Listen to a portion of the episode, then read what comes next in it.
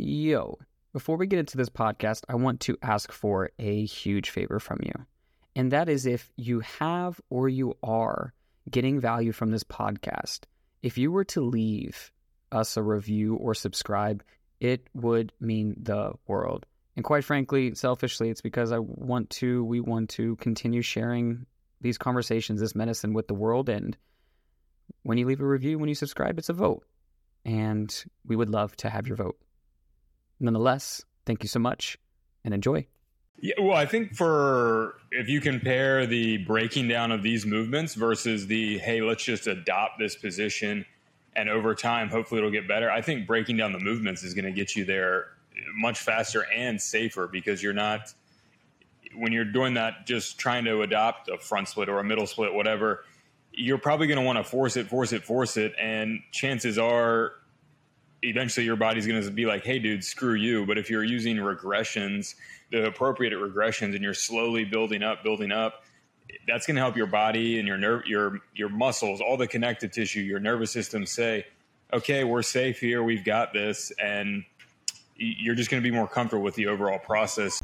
John Lindsay is a movement coach and fitness director who specializes in helping people move better.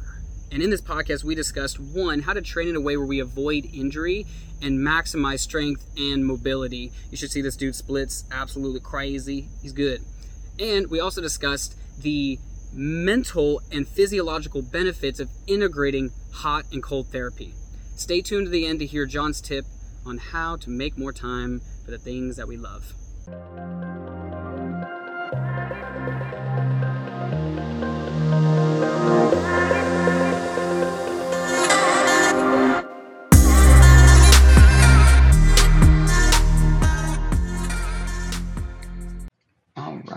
John, my friend, welcome to the conversation. Uh, thanks, thanks so much for having me. I'm excited to be here. Yeah, we're gonna have some fun. Uh, I want to start before we hop in. Uh, what's your intention for this conversation?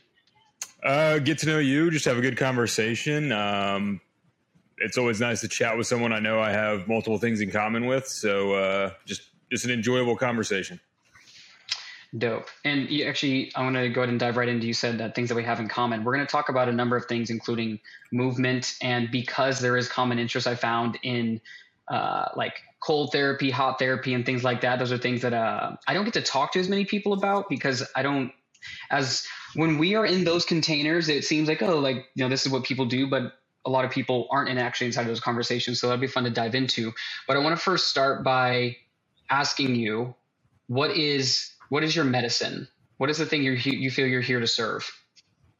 Um, I guess I would say it's to teach people how to move better, but maybe it's a little more broader than that. And maybe it's just teach people how to how to live better. And because I think I'm I'm starting to get into some of the more mental stuff. You mentioned the cold plunge thing, so I think it's.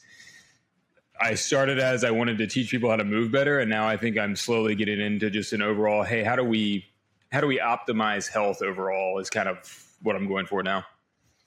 Okay, so like a total optimization, holistic optimization around health. Yes. Okay, so let's let's trace it back a little bit. So you, I'm assuming, started off with focusing on how do we move better. Why did that become important to you? Um, so I I'm 33 now. When I was like probably 23 or 24 in grad school doing a master's of science in sports medicine and also personal training people on the side.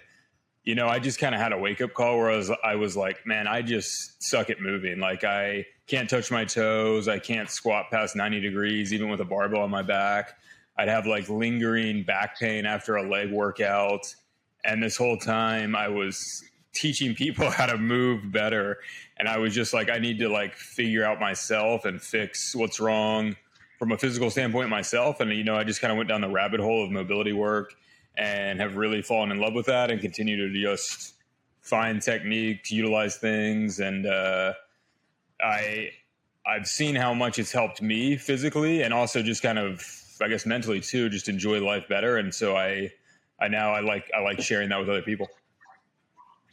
Hmm.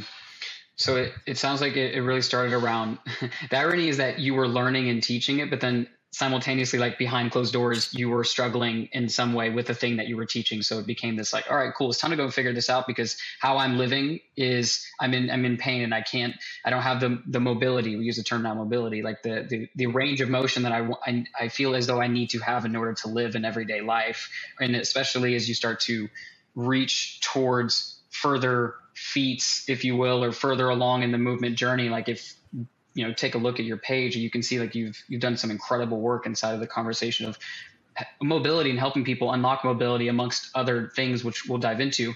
Um, i'm wondering how do you so when we say movement like helping people move better bodily movement what does that look like in reality? So for somebody who's listening okay what are we saying when we say movement? Is it is it range of motion? Is it doing things uh, through ranges without pain? Is it being able to do an grass squat with 400 pounds? Like how do you contextualize that when you're working with people? I mean it, it's definitely all of those things. I would say it's all right let me watch you move or maybe i'll take someone else and i'll say all right what are your long-term goals? They tell me the long-term goals goals. I say okay let me see you do this, this, this, and this, like a regress version of whatever. Okay, how do we go from where you are now to there? So you can really define mobility as it could be. I could be working with an athlete who's like, hey, I, my hips are just really tight. I can tell when I'm sprinting, playing football, trying to make cuts. I just don't feel like I have the ability to perform my best because my hips are tight okay, we're going to look at a lot of hip rotation stuff. We're not, there's no need to work on this person's middle split specifically. Um, but then I do get the people that are kind of more my path who are in that mid 20s to early 30s range. And they're like, hey, I just, I want to try a new physical modality. This mo- mobility, body weight movement stuff looks cool. I want to start working towards mm-hmm. a back bridge, towards a front split. And so it's, okay, well, let's see how close you are to those things now, and and break down the movements and see where the where the right progressions for you are to jump into this type of practice. So it's uh, at its core, it's getting people's bodies to move better, but the starting point for everyone is is predicated on what they actually what their long term goal is. Mm-hmm. I'm sure, or what I'm assuming is that the sometimes it's a challenge for people to get that in order to get to where they're going they first have to be really good with where they're at. Whether it's i want to have a full front split but where i'm at is i can barely do a half split. Like that's a real struggle for me. But it sounds like in what you were doing and facilitating what you're doing facilitating it's it's being able to un, one is having a, an in-depth understanding of the anatomy functional anatomy and, and how it is moving in space but also how do we reverse engineer your goal into bite-sized things that are accessible to your body where it's at in that moment? Yeah totally. Um, and for a lot of people it's it can be a rough realization of damn i thought i was way closer to that than i am. Or it could be the realization of it could be the realization of like let's take the athlete for example and i just take them through like a, a kind of like a good effort hip CAR and they're like oh holy shit that's what mobility work is? I was just and because nine times out of ten they've just kind of done that generic like I always call it the high school soccer warm up because that's what I'm familiar with, where you just run through like 30 second holds of like trying to touch your toes, cross your legs, try to touch your toes, do the piriformis stretch. Like you just run through that. Like that's most people's, I'd say that's like 95% of people's, like that's what they think of when you think of, all right, here we're going to do our stretching and mobility work. So, um, mm-hmm. For a lot of people, that starting point is a wake up call, but those that are like, like you said, okay with it and ready to dive in, it's you're going to see a lot of progress early on if you if you take it seriously. So once I think once you see a little bit of that progress, you're you're kind of hooked. Um, I know that was the case with myself. Okay. So it's like the art and science, right? The art is the I can hit this beautiful middle pancake split or whatever it is, but the actual science is, yeah, it's more than just your standard. Let me just put myself into a into a frog position and fold forward and do that enough times and one day I'll have the perfect split. It's like, no, there's there's more to that which I would imagine that's why part of your work is uh, you have, I think it, you might do in Tribe, but you have programs where you take a specific outcome, let's just say the, the front split, and I'm imagining that there's an actual breakdown of each and every step of that journey because I, there's there's something that happens in our brain when we start to look at oh I want to achieve this goal like what can seem like this ethereal out there in the distance thing if our brain doesn't feel as though it has the faculty's resources or understanding of what it would take to have that actually occur, then it gives up before it even begins. Mm-hmm. And in a way, you're giving people access to a pathway. It's like, hey, look, I've already been through this journey. I've walked so many people through this journey. You can actually insert yourself, and now you don't have to do all the guesswork out on your own. Yeah, totally. And and and that's the thing with a lot of these movements is it's you need to I think need to know that right pathway. It's not just hey, let me try to get a front. I want to get a front split. So three days a week, I'm going to try to do my best to get into a front split and hang out there for X number of minutes. And I'm just going to keep doing that until I get the front split. You honestly might get, if you were diligent about that, you might get there eventually.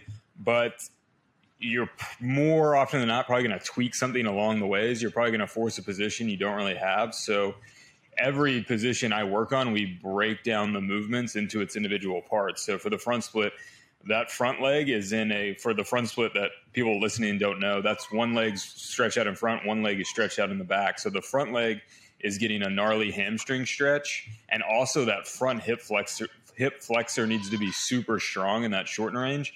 And then the back leg is at a max essentially a max hip flexor stretch. So i work on those two things by themselves and anyone who's early on, you're not even going to do anything that really looks. You might do a long. You'll do a long lunge hold, which I guess kind of looks like a front split, but that's about as close to the aesthetics of a front split you're going to get for a little while of training.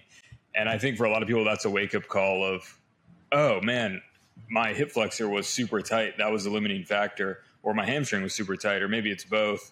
Um, and when you break down the movements and you're able to attack individual pieces by themselves rather than trying to globally attack the entire position, you're going to make better progress because you can give that max effort to just the hamstring or just the hip flexor, and then down the road when you go to put it back together, that that the entire piece is going to be is going to be better better well served for that practice.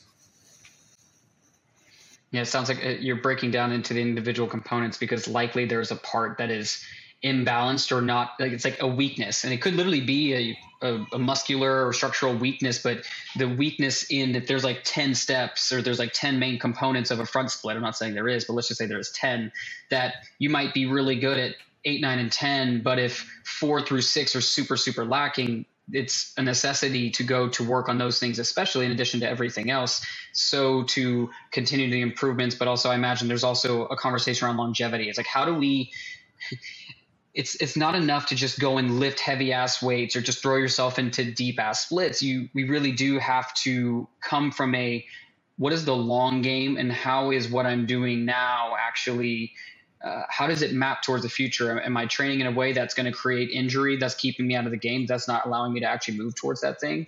Or is the programming intel- intelligently done in a way that allows us to insert ourselves and and gradually grow. It sounds like your approach is not the quick pill, quick fix. It's let's take our time and we'll get there.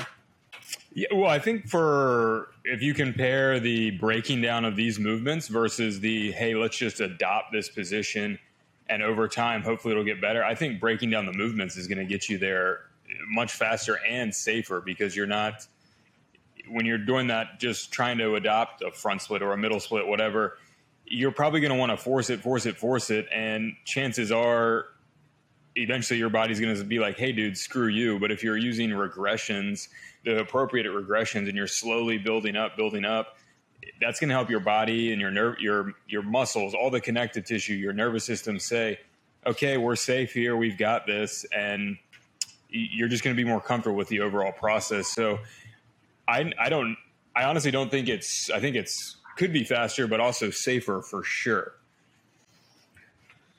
Okay.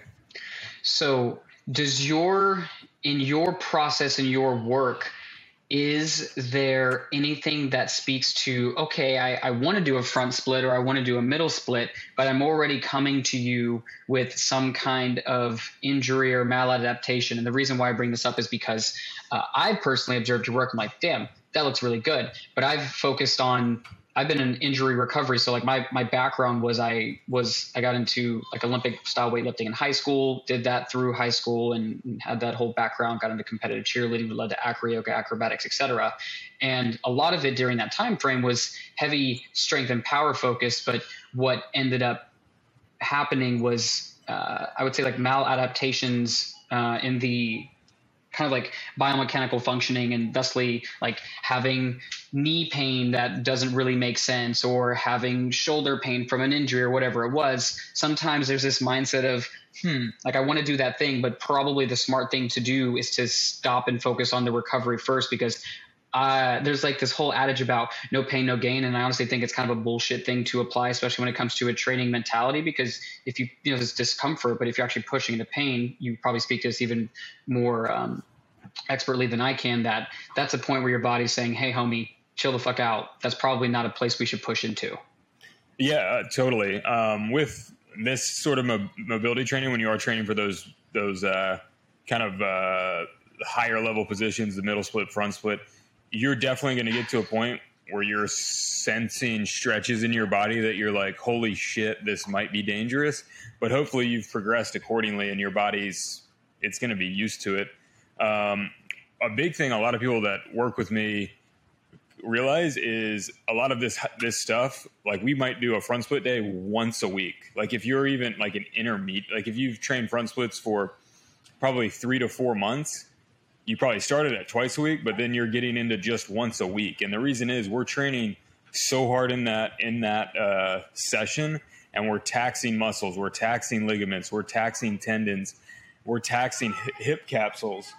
Um, your body needs to recover, and that's a big way a lot of people get injured. Is they're like, uh, well, I feel okay. Three days later, I'm going to train again, and it's you need to work hard as shit within that one session and then recover for six days. Um, and that was a big wake up call I had too. As I was starting to get more mobile, I was like, oh, well, let's keep pushing it. Like, I want to get these front splits, this middle split. And chances are, if you're training hard as shit and you're trying to do that more than you need to, you're going to, at the very least, you're just going to plateau. More often than not, you're going to strain something eventually. So, um, again, with this stuff, with this type of mobility work, it's quality, quality, quality recover, recover, recover. It's a really good session, and then recover, recover even harder. Okay, I want to I want to dig a little deeper into the going really hard for one day and then resting for six. That is contrary to most of what I've heard. I'm not saying it's wrong. You obviously have a reason for doing that. What the question brings to my mind is, is how how do you know then if you've actually recovered? Because it sounds like you're saying if you go, I mean, I don't know what your regimen looks like in that one day, but it sounds like you're saying we went so hard this one day, you're gonna need six days to recover. How does one develop that awareness, or is that just something that you've learned through tons and tons and tons of personal practice and helping clients? Um, I've learned it more so from having coaches that have programmed for me like that. What okay. led me to getting personal coaches is plateauing, is being like, why am I not getting any further in this. And, and that was the biggest wake up call was I'm actually training too hard for some of these things.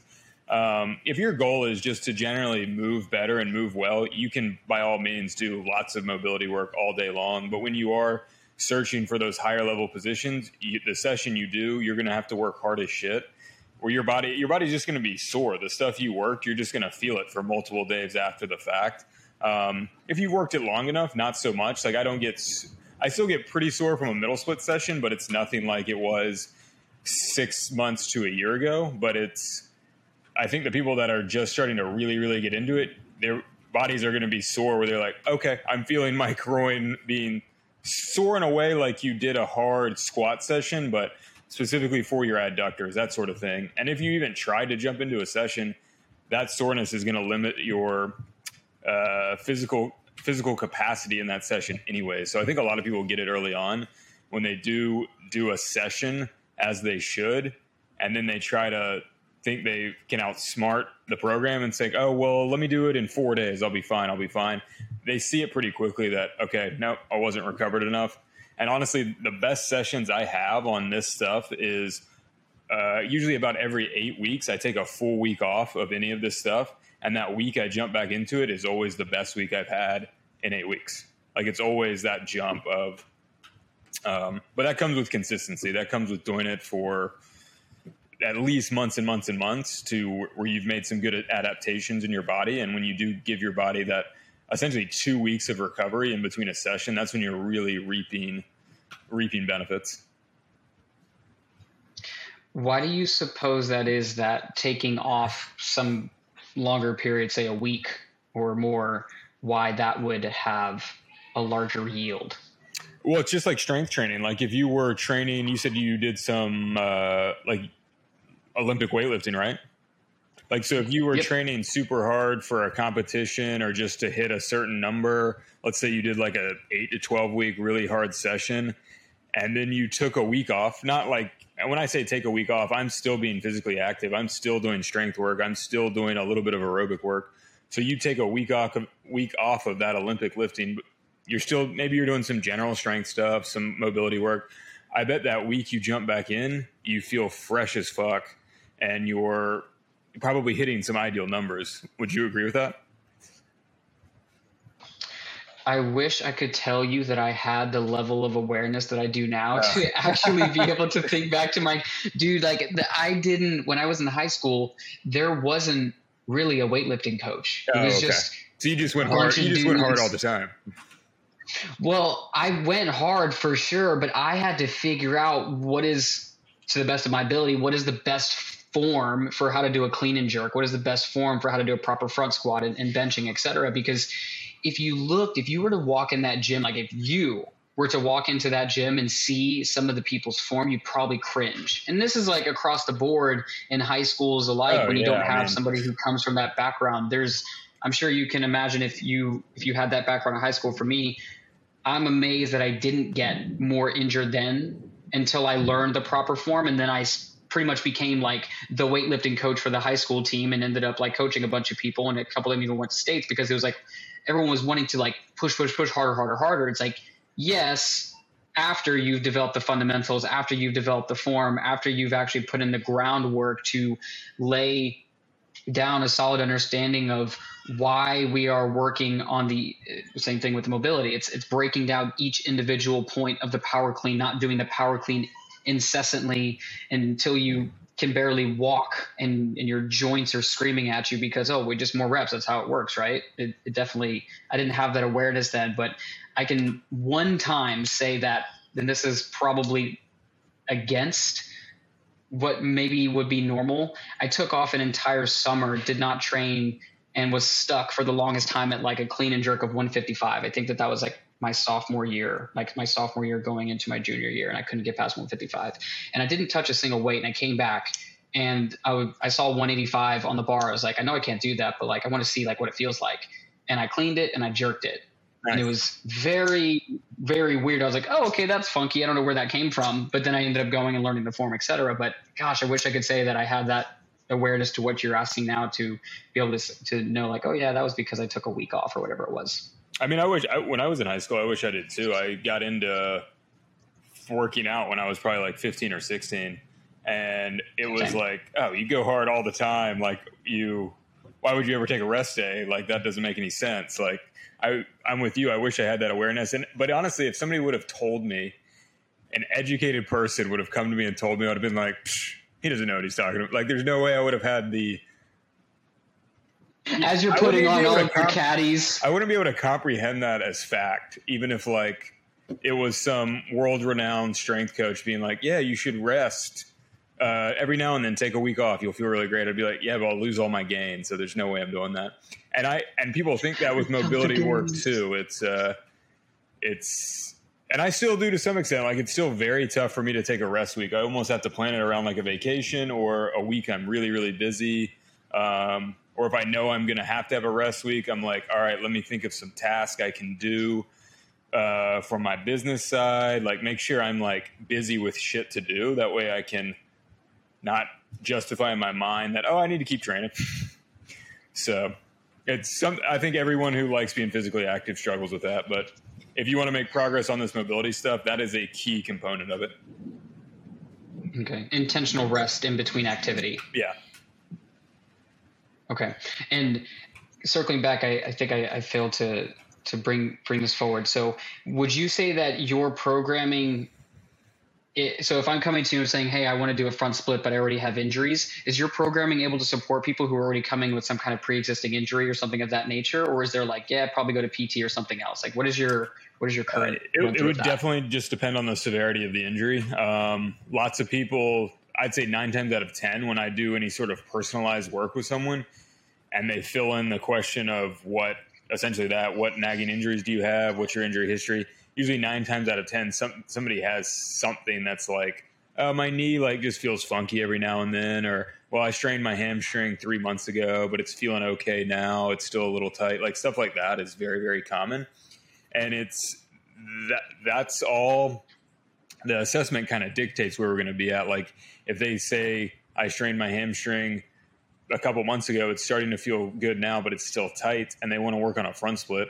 Well, they're going to need to be stretching their front split. And if they do something like a single leg good morning and they say, hey, that just didn't feel good, that might be, that might, uh, that might have me suggest to them to go to PT, or we might say, okay, uh, we're going to do a lot of regress stuff until that feels better because that's kind of an essential drill to kind of dive into the front split stuff. So um, it's rare anyone works with me where they have something that's a huge roadblock, but uh, it, it, does happen from time to time, and we we work around it.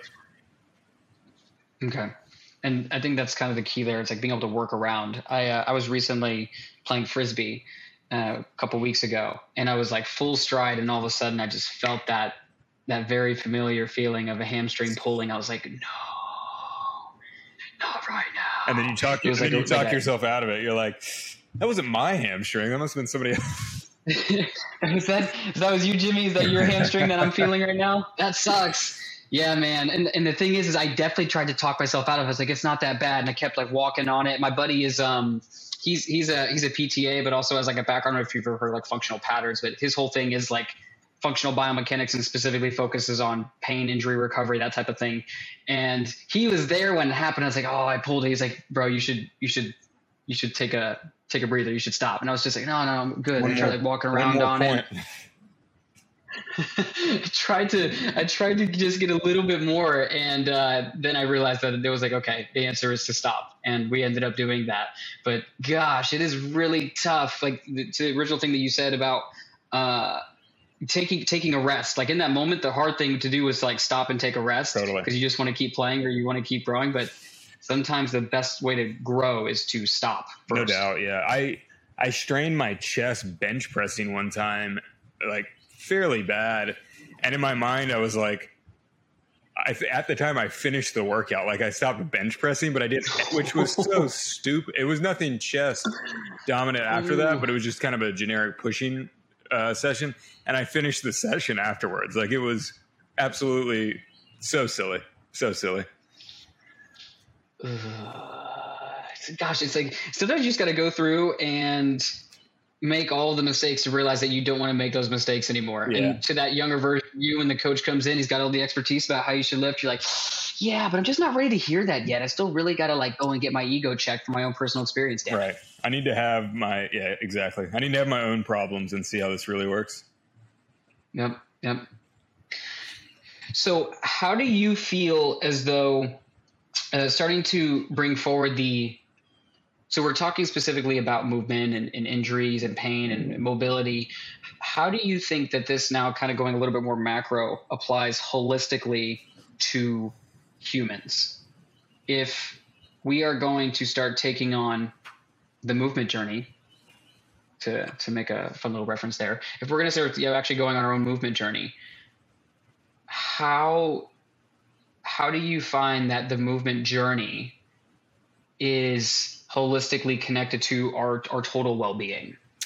I mean, I think we're obviously like physical creatures, and so we need to move around. We need to move through space. And if you're making a body that moves well, you're going to be able to move for longer. You're going to be able to move better. You're going to be able to, I mean, do more cool physical stuff, which I think just makes life more enjoyable. Like, I mean, busy, being physically active is my favorite thing to do. I think um, for human beings, that's probably throughout history is probably the case. Is doing stuff where you're physically active is the coolest thing, the most enjoyable, the most endorphin rush thing. And when your body mm-hmm. moves well, you've prioritized joint mobility, all that good stuff. Like you just enjoy life better. Um, I mean, I, I know I do. Mm-hmm. And you so earlier on, you had mentioned that it, it started probably primarily focused on movement. and then you realize that there was this more overarching holistic approach to the mental space. And i and i'm not sure did you mean like mental health mental well-being mental wellness like that type of conversation? Or what did you mean when you said mental?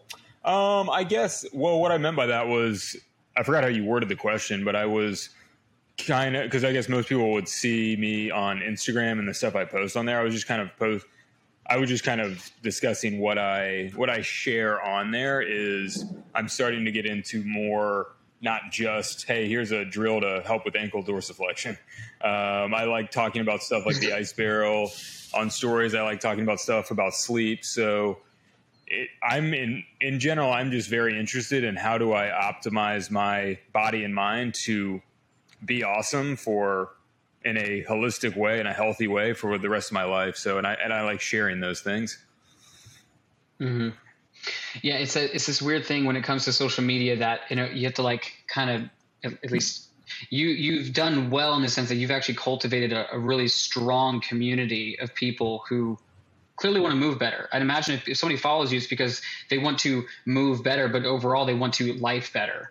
And you're a living example of that. Like just paying attention to your page outside of when you're posting how to do ankle, uh, you know, ankle dorsiflexion better. There's also like seeing you posting things about handstands and and the the bouncing between the ice barrel, doing ice baths, and like hopping in the sauna. It's you and your partner cooking up some bomb ass food. There is this you, you're you're practicing what I, I, don't even know if you're like air quote preaching it, but you're you're practicing it and you're being a living embodiment example of it because it's one thing for someone to passively look at your shit and like double tap and comment that's really cool man. I wish me too, but when they actually see you walking the path, it's almost like planting a seed that beckons forth like hey what if I were to maybe try cooking a nice meal for myself? Or what if I were to try doing an ice bath you you're you're making massive impact and encouraging people to take on the types of behaviors that get them more invested in themselves. And I'm curious, uh, how do I want to word that?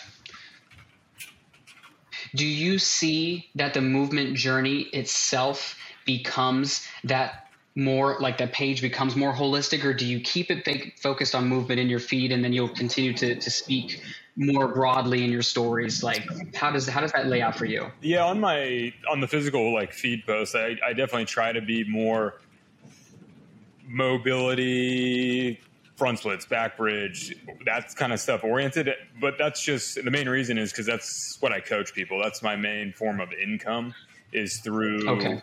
that sort of programming. But on you know i like posting on my stories and stuff so i am what how you just said showing that I guess I'm relatable and hey, I've got these other aspects of of life that I try to live in a holistic way and I'm cognizant of what I put in my body. I'm cognizant of my mental state. I take care of that mental state through ice baths, through sauna, through quality sleep. Um, so I like sharing that stuff too, where I, I, think it does resonate well with people. Um, and it, I know it's motivated quite a few people to whether they have tried any sort of mobility drill I've shown, maybe they've been inspired to start taking cold showers, and that's helped them a lot. I've gotten quite a few messages saying that. Um, or maybe they've I've inspired them to eat a little bit healthier or try some new type of diet that's beneficial for them. So, um, mm-hmm. you know, I'm just I'm living life and I'm just sharing it. So, uh, I'd say ninety eight percent of the stuff I post is stuff I would be doing anyways. Um, yeah. I just happen to know it'd be beneficial to post it on Instagram as well. Yeah. That's the difference, I would say, between people who are like putting shit out for the sake of let me get a like and, and get attention versus you. You're like, this is just what I live and what I do. Let me share with you how you can maybe do it a little bit better. Yeah, totally. It's like, don't just preach a good word, live the good word. So I want to pivot now to this uh, to the holistic conversation and specifically coming to ice baths. That's actually I, I, followed you before ice baths and ice barrel and was checking out your stuff like this guy's crushing it. And then how i would say kind of how this came to be this conversation was you partnered with this company called ice barrel who creates these like i'm i'm just gonna what i'm gonna call like it is this like premium big ass barrel of plastic. It's like a premium plastic. Yes. big premium plastic barrel and you were doing a giveaway and you have some i'm you probably have i'm guessing like at least a couple thousand comments on a post that you make And I, I bring up that point because when you were doing the giveaway, it's like, hey, tag so many people or whatever, and like someone's gonna be a selected lucky winner. And I decided, well, fuck it, like let's go for it, let's see what happens. Like I'm getting into cold therapy, we're starting to do events and stuff like, or I've been doing cold therapy and we're gonna start doing events. Like, let's try this out. And by the grace of the gods and by your choice, I ended up being selected for that. And it, and also big thank you to you. Yes, sir. Say that again. You, uh, you and ice barrel, created that. Yeah. Well, like I said offline, you clearly use it and enjoy it, and we, I mean, we couldn't be more pumped to give it to somebody who's not only using it and enjoying it, but also sharing it with others. So yeah, it's been a, it's been a real blessing to the community. We have people asking about it, but it's it's it's weird. It's like the ice barrel has like this weird little calling card to it. It, it gets people curious about like what the whole thing is, like getting in this massive black barrel, and that ultimately, you know, winning that led to us being able to facilitate more experiences. And then now here we are. And I'm curious from your vantage point. I've I've spoken a lot on ice baths and the benefits of cold therapy where did your journey start with cold therapy and why do you believe it's important? It started, I wish I could remember. I either read it in a book or listened to it on a podcast, like probably about the same time I started getting into mobility work. Like, I think around that was, so it was like eight ish years ago, eight or nine. And like podcasts, fitness podcasts were slowly starting to become a thing. Somebody mentioned it somewhere, and I was like, oh, I could try that. Like they said, I think the big selling point for me was like do it in the morning if you got a busy morning. It's kind of like you've boosted your willpower. You've already had a win. You've overcome something. And I was like, oh, I'll give that a shot as a challenge. And immediately I start, I liked it right away. Like it woke me up. It clearly boosted my. I just feel a little boost. Like I feel like my willpower got enhanced or leveled up a little bit. Mm-hmm. So got stuck on it there. Um, and you know, as you start to expose yourself to cold, you you adapt to a certain level, it becomes less of a stimulus. You've got to up that stimulus, up that stimulus, and uh, ultimately started doing ice baths in my my now wife at the time girlfriend our apartment. We would just fill the. Uh, we were lucky enough to our landlord had an ice machine in the back, so we could actually just fill up a bathtub with ice, fill it up. And the first time we ever filled it up is I filled it up completely with ice, so to the top ice, and then slowly trickled in water. So it was like Damn. blue. Like this was. Un, I lasted 30 seconds and had to take five. Came out for five minutes. I wish I had a thermometer because it was probably. I mean, it was 35 degrees probably. So I started. I jumped in a little too hard, but uh, you know, we kept doing that, and you just. I mean, you've done cold exposure. You, I think, right away feel that I don't know if it's an endorphin rush, but that boost of I, I feel like I get a boost of willpower. I feel like anything that has kind of even at the lowest level gotten me down throughout the day that day. I'm like, oh fuck that shit. Like I'm, I got this. like it's it's wild, and I forget that all the time. Like I like I'm gonna get in after we get off this, and you know I'm gonna get out and be like, by no means did I have a bad day at all today, but there was something I have something to do later that I'm kind of like, oh, I don't want to do that. But by the time I get out of that, I'm be like, let's go knock this out real quick. Like it's, and I forget that I get that stimulus. Like it's really strange how uh, it always works. I guess. Mm-hmm. I'm gonna real quick. I'm gonna yeah. I'm gonna move inside because it's starting to rain. I don't know if you can hear that rain hitting the roof, but uh. Oh, that's what it is. It sounds like hail. Yeah. Speaking cool. of things that we can connect on, I'm not going to go down the rabbit hole now. I know you have a standing desk. I'm currently at a standing desk. I know that's one of the things I've seen in your stories is you have a standing desk and you like wear your toe spacers, oh, like yeah. this whole thing. that, that's at my work too. I had uh, maintenance guys six years ago just take my desktop, the desk I inherited in that office. They just mm-hmm. took the desktop off, put like a piece of wood on it, and just bolted it to the wall. So, damn, yeah, and it's it's held up nicely.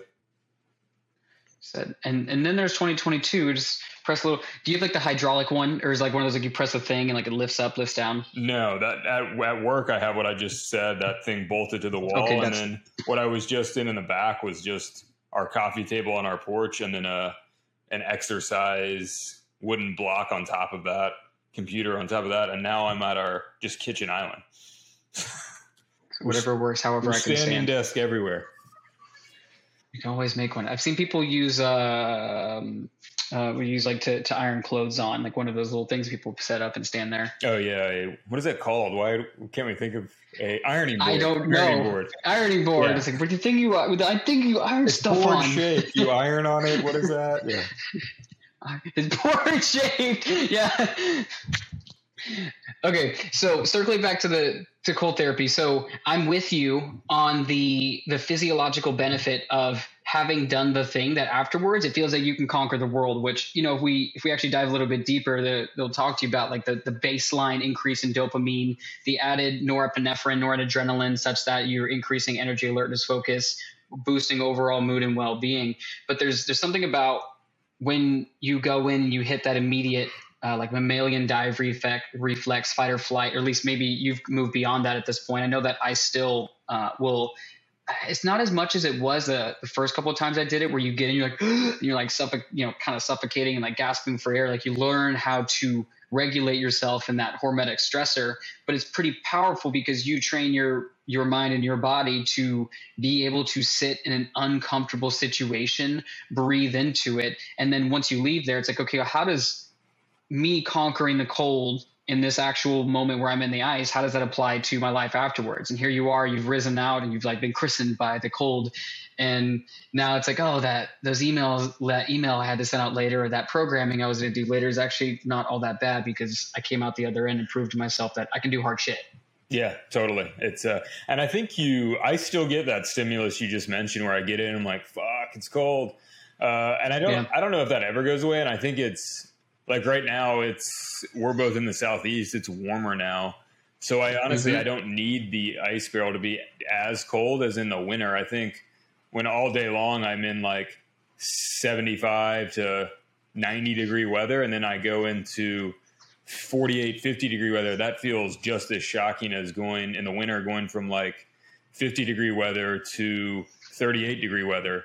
Um, so I, I, get it all year long even though in the summer I'm getting in a slightly warmer temperature. Like it's still like, oh shit, this is cold. And you know, if so, for some reason it isn't cold, I will just go underwater. Like I will, I'll f- kind of force myself to get to that point where I'm like, oh shit, like it's, I've got this, I've created this wall now. Let's get over it. Yeah. Yeah, there's a there's a couple of things that I found like new little things I found from listening to Dr. Andrew Huberman, who's talked pretty extensively about the benefits of cold therapy. And one thing that he talks about is how when there's like there's levels to this shit, right? It's like the first time you get into your plunge, let's just say you're at 50 degrees or whatever it is, you get in and your main thing is, can I get through this? And then after you do it enough times, is yeah, I've done this before. I know I can do this, but how do I continue to up the ante? Is it do I stay in longer? Do I bring the temperature down? Do I stay underwater a little bit longer? One thing that he spoke to I thought was really cool was this idea about how when we when we sit still, we develop a thermal layer. Yeah, it, it's like this this little extra layer. So if you like want to increase intensity, it's just like spin around in a circle and like do that for a little bit, and you'll find out really quickly that it's still really challenging. Oh yeah, I always fuck with my wife because she'll stay perfectly still, and I'll just go in there with a finger and like circle around her. dun, dun, exactly. Yes. Dun. And even even like she, if her back is like slightly out of the water, I'll just a little splash, and it's like.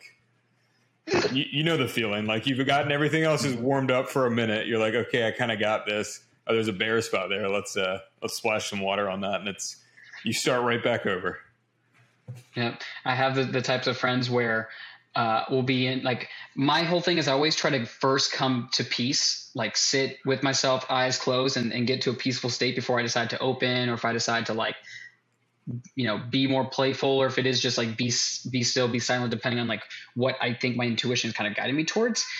But I have the types of friends who I've I'm like, okay, I've gotten to peace, and then they're just cracking jokes and and like shaking or doing anything they can to disrupt that peace. Like, hey guys, I'm trying to get my zen on right now, but you're really you're really messing with me, trying to splash water on my back. Yeah, it's uh, hey, whatever works for everybody. Yep, yep. So cold therapy, ice barrels, but now something that I I saw that you started playing with, and I am super curious about is not only do you have a an ice barrel in your like dojo of a backyard, but you have this really kick ass, also kind of barrel looking shaped sauna. Yes, it's uh, we added that I think in November, maybe late October, and it's unbelievable. Okay, so what in, first inspired you to get to that point? Like, I'm assuming you did some kind of research, or you listened to a podcast, or whatever it was. But like, what got you to that point? And I want to talk uh, more in depth about the, the the bouncing between both of them. I've I've always been a huge fan of saunas. I've I've used saunas in gyms for like well over ten years. Like and back then it was just like, yeah, it's good for post workout to like loosen up or burn more calories. I just enjoyed, I enjoyed, I just enjoyed the way I felt. And I think it's, it's very similar to the ice in the sense that you get to a point, it feels good. And it's kind of different than the ice barrel where the ice barrel is hard in the beginning and slowly gets easier. The sauna is easy in the beginning, but I mean, we, I've always pushed it to that point where I'm like, fuck, I'm like baking in here. I need to get out and then I try to mm-hmm. push it like 10 breaths further or something like that. And it's it's a very similar feeling when you get out of the ice barrel. And I was describing feel a little euphoric. I feel like my willpower has been upped a little bit. Very similar from the sauna and the. I know people are starting to touch on the research. I know Andrew Huberman, Andrew Huberman, Rhonda Patrick are starting to I don't even know if they're referencing studies or they're just theorizing themselves, but saying how the yeah, contrast training is is ben, is beneficial. Um, I was doing it at a gym. I would take the showers there. It got pretty cold, so I would take a cold shower there, go into the sauna, go back into the cold shower till I just knocked all the heat off and physically got cold again. And I really just enjoyed that stimulus. It felt it felt like I was you know, flushing stuff through my. Not only was I getting that kind of euphoric feeling, it just also felt that like stuff in my body was flowing. Like I just felt like something good was happening, and I wanted to be able to do that multiple times a week. So I said, we got to get a sauna. Mm-hmm. I'm I'm really excited to start diving into that. I actually would say that you were probably one of the main inspirations, if not the the major inspiration that came through for me. I was like, you know, I, I want to do more of that because cold therapy has been my focus. I've been studying it more extensively and just been really curious about the kind of science and why behind it and whole protocol.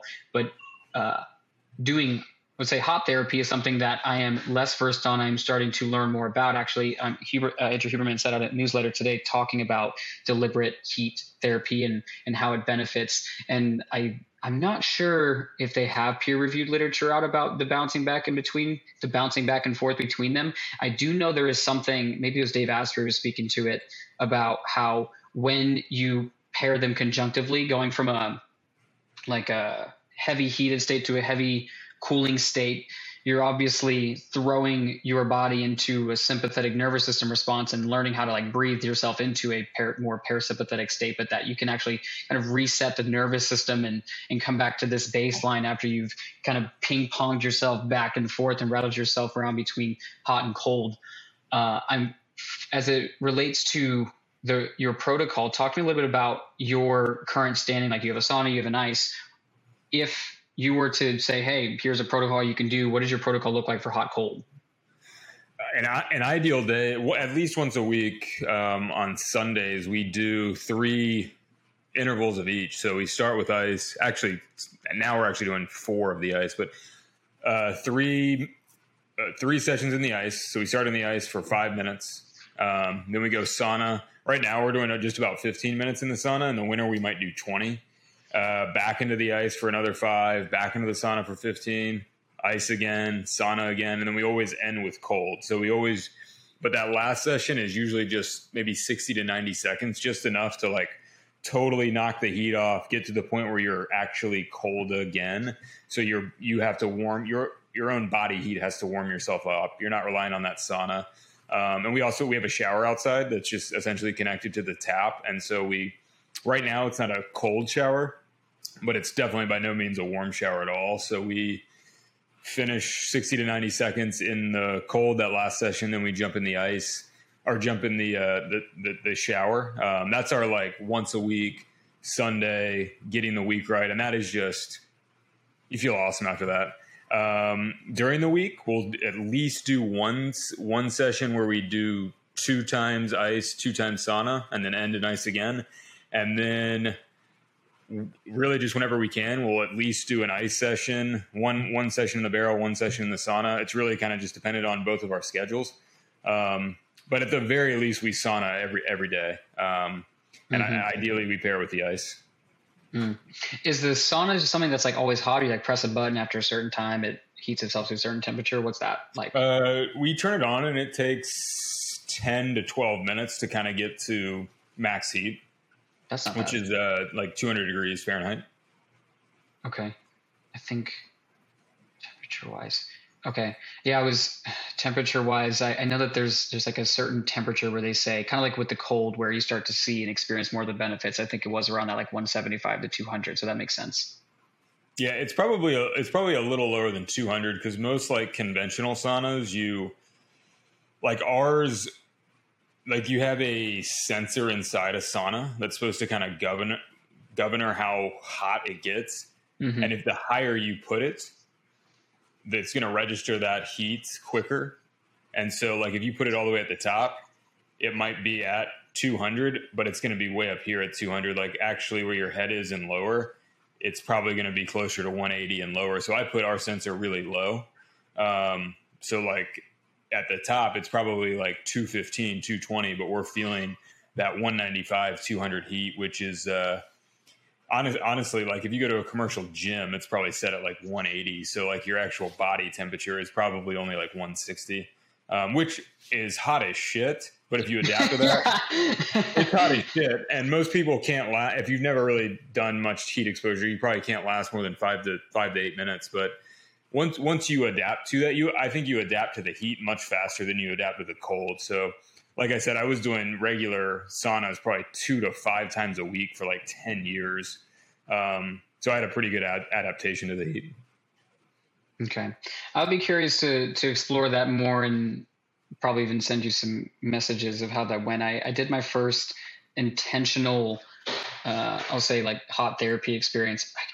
I, am to forget the name. Someone's to like listen to me like, you fool, how did you forget? It's like a, a Tej Mescal or Taj Mescal or something Mescal, and I can't think of what it's called. You don't know what I'm referring to by any chance, do you? Something. Is this a sauna you're referring to, or is this a person? I Tej Mescal. So Tej or something Mescal. Someone's gonna be like Tej Mescal. I cannot think of what it's called. It's um, it's like this ceremonial. I'm like looking it up right now. You can see me like looking.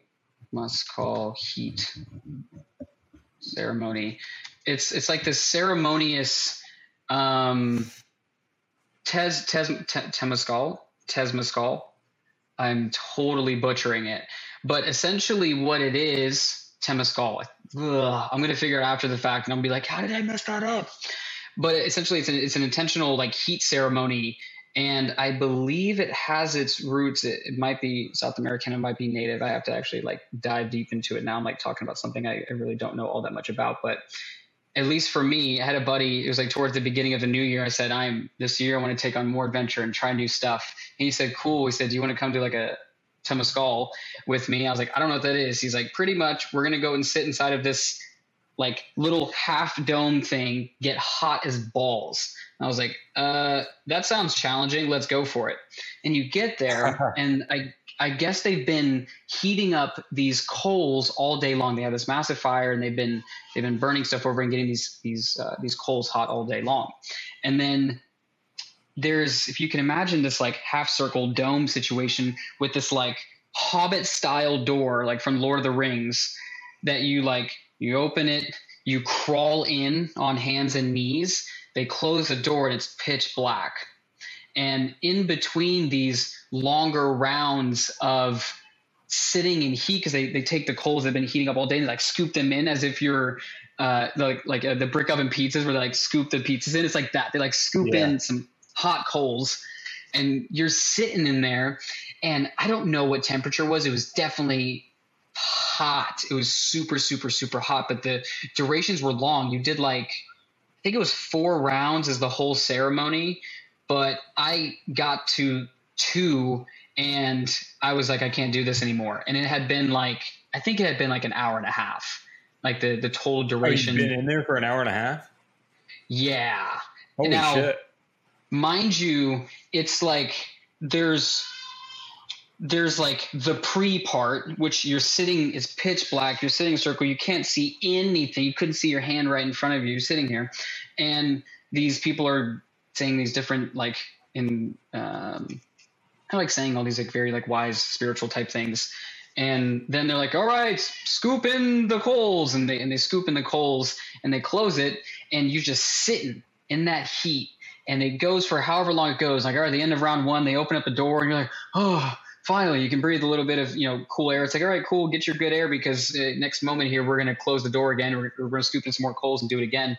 The from the time that we crawled in there to the time that I was like I can't do this anymore. I was like literally laying down in a puddle. It's like y'all are y'all are crazy. I'm gonna have to build up towards this because I'm like that ego part you talked about when you push yourself into injury. I was like pushing myself into everyone else is doing it, guys and girls. Like how the fuck yeah. am I not gonna be able to sit through four rounds? I was like I gotta get out of here, and I ended up ditching out, but powerful experience. Got to be mindful of that like ego want to, to push forward, but I I am curious overall to, to get into more of that heat, that hot cold therapy, and and see how it feels because I've been predominantly in the in the cold world, and uh, I know that there's great benefit with like increasing blood uh, vasodilation and, and blood flow, and overall how it can help with aiding yeah. recovery when you implement that.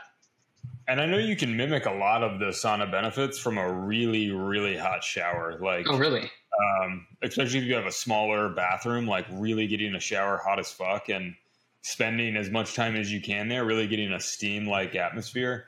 Um, and we would actually do that a lot before we had the sauna. When we just had the ice barrel, we would ice barrel, just go into our our shower, get it just hot as fuck, and like it's a to where it burns your skin.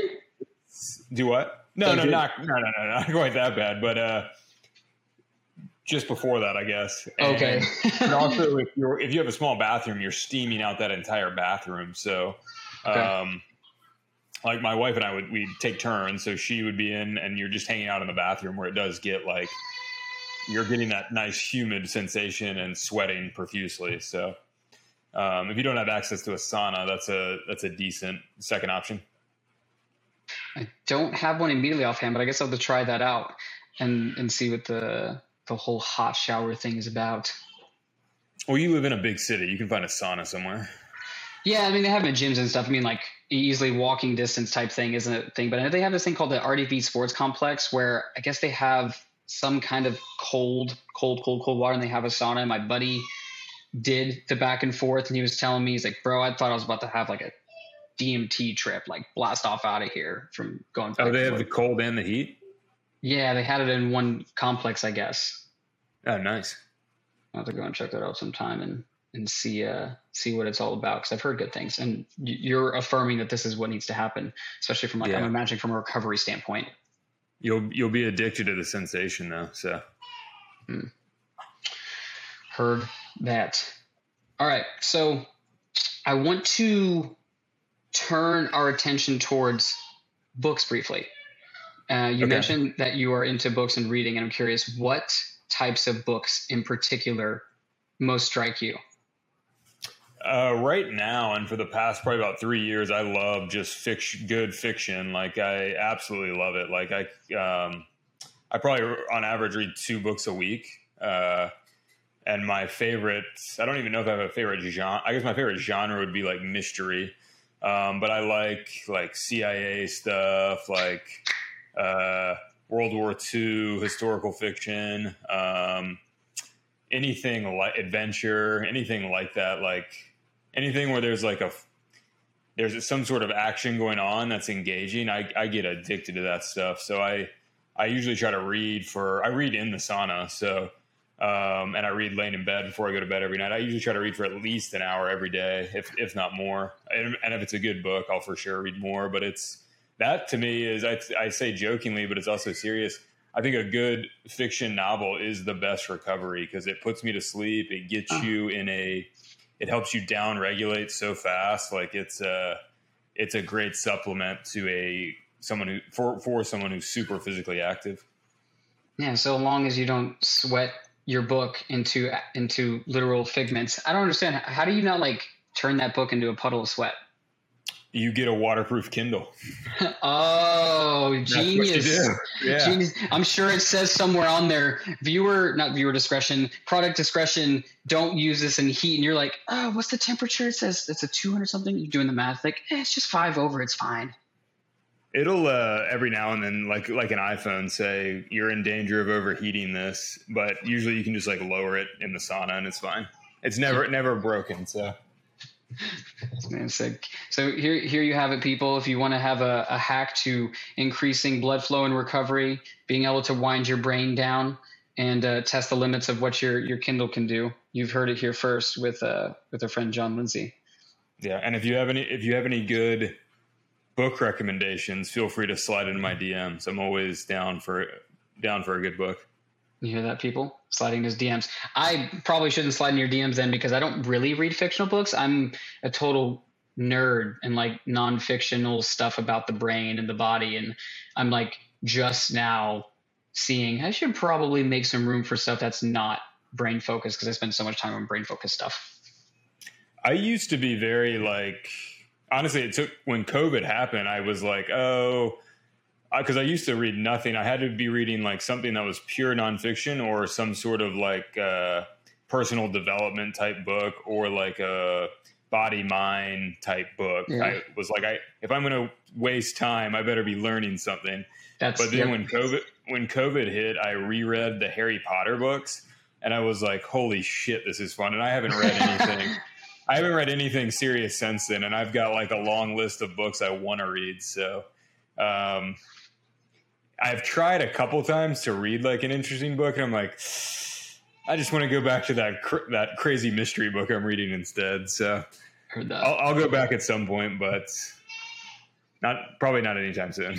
I hope I get that bug a little bit. Sometimes I be taking myself too serious. I'm like, come on, man, like put down the, the, the neuroscience book and pick up something a little more, I don't know, creative, ethereal, other than this right now practice. Yeah. Well, one. I used to read a lot of historical nonfiction, and that's a good gateway into because that stuff is a lot of times it's World War II stuff or it's like crazy survival stuff, and it's although it is a fun story to read, there's a lot of ton takeaways of people like overcoming shit, like, and you're like, oh, holy shit, did they have it bad back then? Like, I'm complaining about X, X, and X. Like, these dudes are doing some wild stuff. So there's usually a lot of good takeaways in books like that too.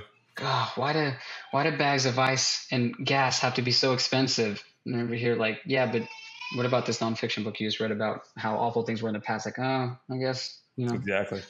And if you something here's a nice book hack. So you got me started talking about books. A nice book hacks is if you go to your local library, if you live in the United States, and you get a library card, you can then sign up for this app Libby, where you can uh, you can essentially borrow audiobooks and Kindle books or ebooks, just ebooks online. And so you don't even ever have to go to the library. So I haven't paid, I just found this out about three months ago and I haven't paid for a book in three months. So um, if you're a Kindle user or you like audiobooks, go to your local library, get a library card and sign up for Libby. Hold on. So like books that have been out for a while or like new books too? Everything. Um, and it's cool because like uh, a lot of times if it's a really new popular book, there will be a hold on it, but you just put a hold on it, get something else, and a couple weeks later they're like, "Hey, your hold's ready." So it's uh, it's it's awesome. I'm kicking my. Someone told me about it like three years ago, and I was like, no way. I kind of probably thought what you're thinking, like, oh, that's just like old bullshit books. But no, it's new. Like a new book came out that I really want to read about a month ago. Not even two weeks ago, and I put a hold on it. Just this morning, they said, "Hey, your hold's ready." So, um, it's sweet. Okay, so Kindle or some kind of electronic thing like that, a library card, and you're good to go. And Libby. Yeah, you could you could read on an iPad, but I would suggest getting the Kindle screen mimics a book page, and it's not like, especially if you're going to read at night, like it's way less like you know that electronic screen. You don't want that. Like a Kindle really does look like a book page. Okay, I don't know if I've ever even looked all that much at Kindles, but I always figured the whole like if it looks like a screen, it's probably blue lighty and probably not as good for the eyes towards the evening as a as a book is. You can change it into a dark mode, and then it's also it's it's some sort of technology where it's ink inside it that like every page you turn, it like changes. The ink gets manipulated to look like the next page, look like the next page. So it's it still has some light to it, but it's far less than like an far far less than an iPad or an iPhone. That is very fascinating. You've inspired not only looking up Libby, but now apparently also doing uh, going and doing some more hot therapy. Cool. uh, oh, crap! There was something else I wanted to bring up, and it totally just like decided it was going to go and, and take a break somewhere else. I wonder if that's going to come back. We'll see. Um, I guess not. I guess we're going to let that one go. That totally sucks. All right. So, uh, books, read stuff. Hmm. Yeah, that's super lame. All right. Then we'll move on from that. So, kind of starting to uh, bring this to a uh, gentle. Oh wait, that's what it was. Ah, this is what it was. Now I remembered. Okay, this is. I've never actually asked anyone this before, but it, it felt like a fun thing to do. What is one weird thing about you that most people don't know? Um, probably. Well, this kind of speaks to Libby. I'm like probably the most uh weirdly frugal person I ever meet. Like I get such a kick out, out of like I'll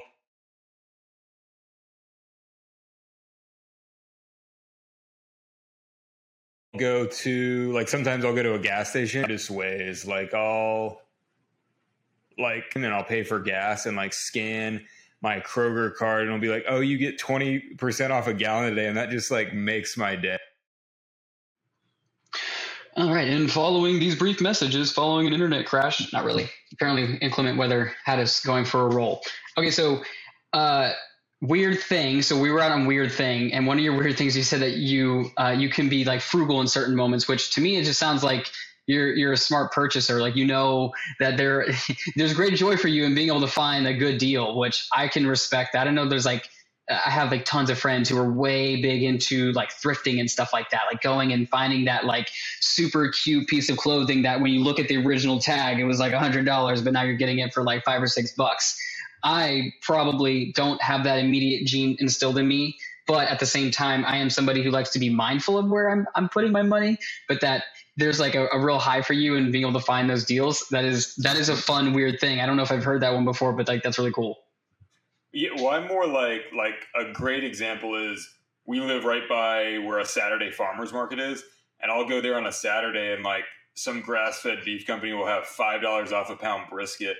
And I'll be like, hold on one second, sprints home. How much room do I have in my freezer? Like we are, we're gonna shape this in here perfectly, and I'll be like, you could something crazy could happen the rest of the day, and it wouldn't phase me at all. I'd be like, oh my god, I got ten pounds of beef brisket for and save fifty bucks. I'd just be, it's. It, it's weird how it how much pleasure I get out of that. I guess is is what I think the weird thing is. But I, I mean, like, isn't that what like our weird things are about? Like, if you, we can't have fun with ourselves a little bit about like our weird thing, what's the point? The fact that you would go so far as to run all the way home to check how much you can get to then come back and get that and store it, that's great. Like, we, we need more Johns in our life who are going to come by and make sure that we're finding a, a kick ass deal and, and stock up on meat when the when the meat is good and plentifully available. Yes. And sign up for Libby and sign up for Libby and do ice baths and check him out on Instagram and, and do cold plunges and, and actually start working on moving better before I, I give it all away. Uh, where can people find you if they want to get connected to more of what you are doing, sharing, etc.? I would just on Instagram at the movement journey. Um, I offer various types of programming, and if you just hop on Instagram, you'll get to kind of see what I'm about. Uh, and also, if you click on the link in my bio, you'll see some of those programming options. So that's where that's where I do ninety nine percent of the stuff. Dope. And if there is one thing that you would leave a guest with, an actionable thing that they can take to apply to their life, whether it's to start taking on and improving their movement journey, or if it is something around cold, hot, or book, or anything even that we haven't even talked about, what is one thing you would leave somebody with to go and apply to their life to improve their their human experience? Um, I guess to kind of touch on all of those, I'd say just prioritize your time better. Like a lot of people think they don't have time for those some of those things, and it's I bet you do. You just probably don't prioritize time well. So if you're wanting to get more mobile, if you're wanting to start to mess around with ice baths, if you want to spend more time reading, just start prioritizing your time better. And once you mm. instill those habits in you, you're you, you got them for life. So that's what I prioritize your time better. Mm. Reminds me of the adage: uh, "We don't have time; we make time, and we make time for what is important." Oh yeah, I love that. Yeah, I've heard people say if you truly don't have time to work out, you need to quit your job. You're get a different one at the very least, because yeah, you just need time for you. Come on. Beautiful. Well, you guys heard it here first. Don't forget to make time for the stuff that you love. Uh, John, it's been absolute pleasure playing with you. Thank you for uh, for going down all the rabbit holes with me. Uh, I'm excited to to share this and, and, to have people get eyes on it. So thank you for your time. Yeah, thanks for having me on. I, I enjoyed it as well. Beautiful, beautiful, beautiful. And to you listening, thank you so much for taking the time out of your life to continue finding, following, and living your truth and following the wolf within you. So much love to you. And yeah, we'll see you in the next one. How? Thanks for tuning in. Please subscribe and share this with your people. Big love, fam.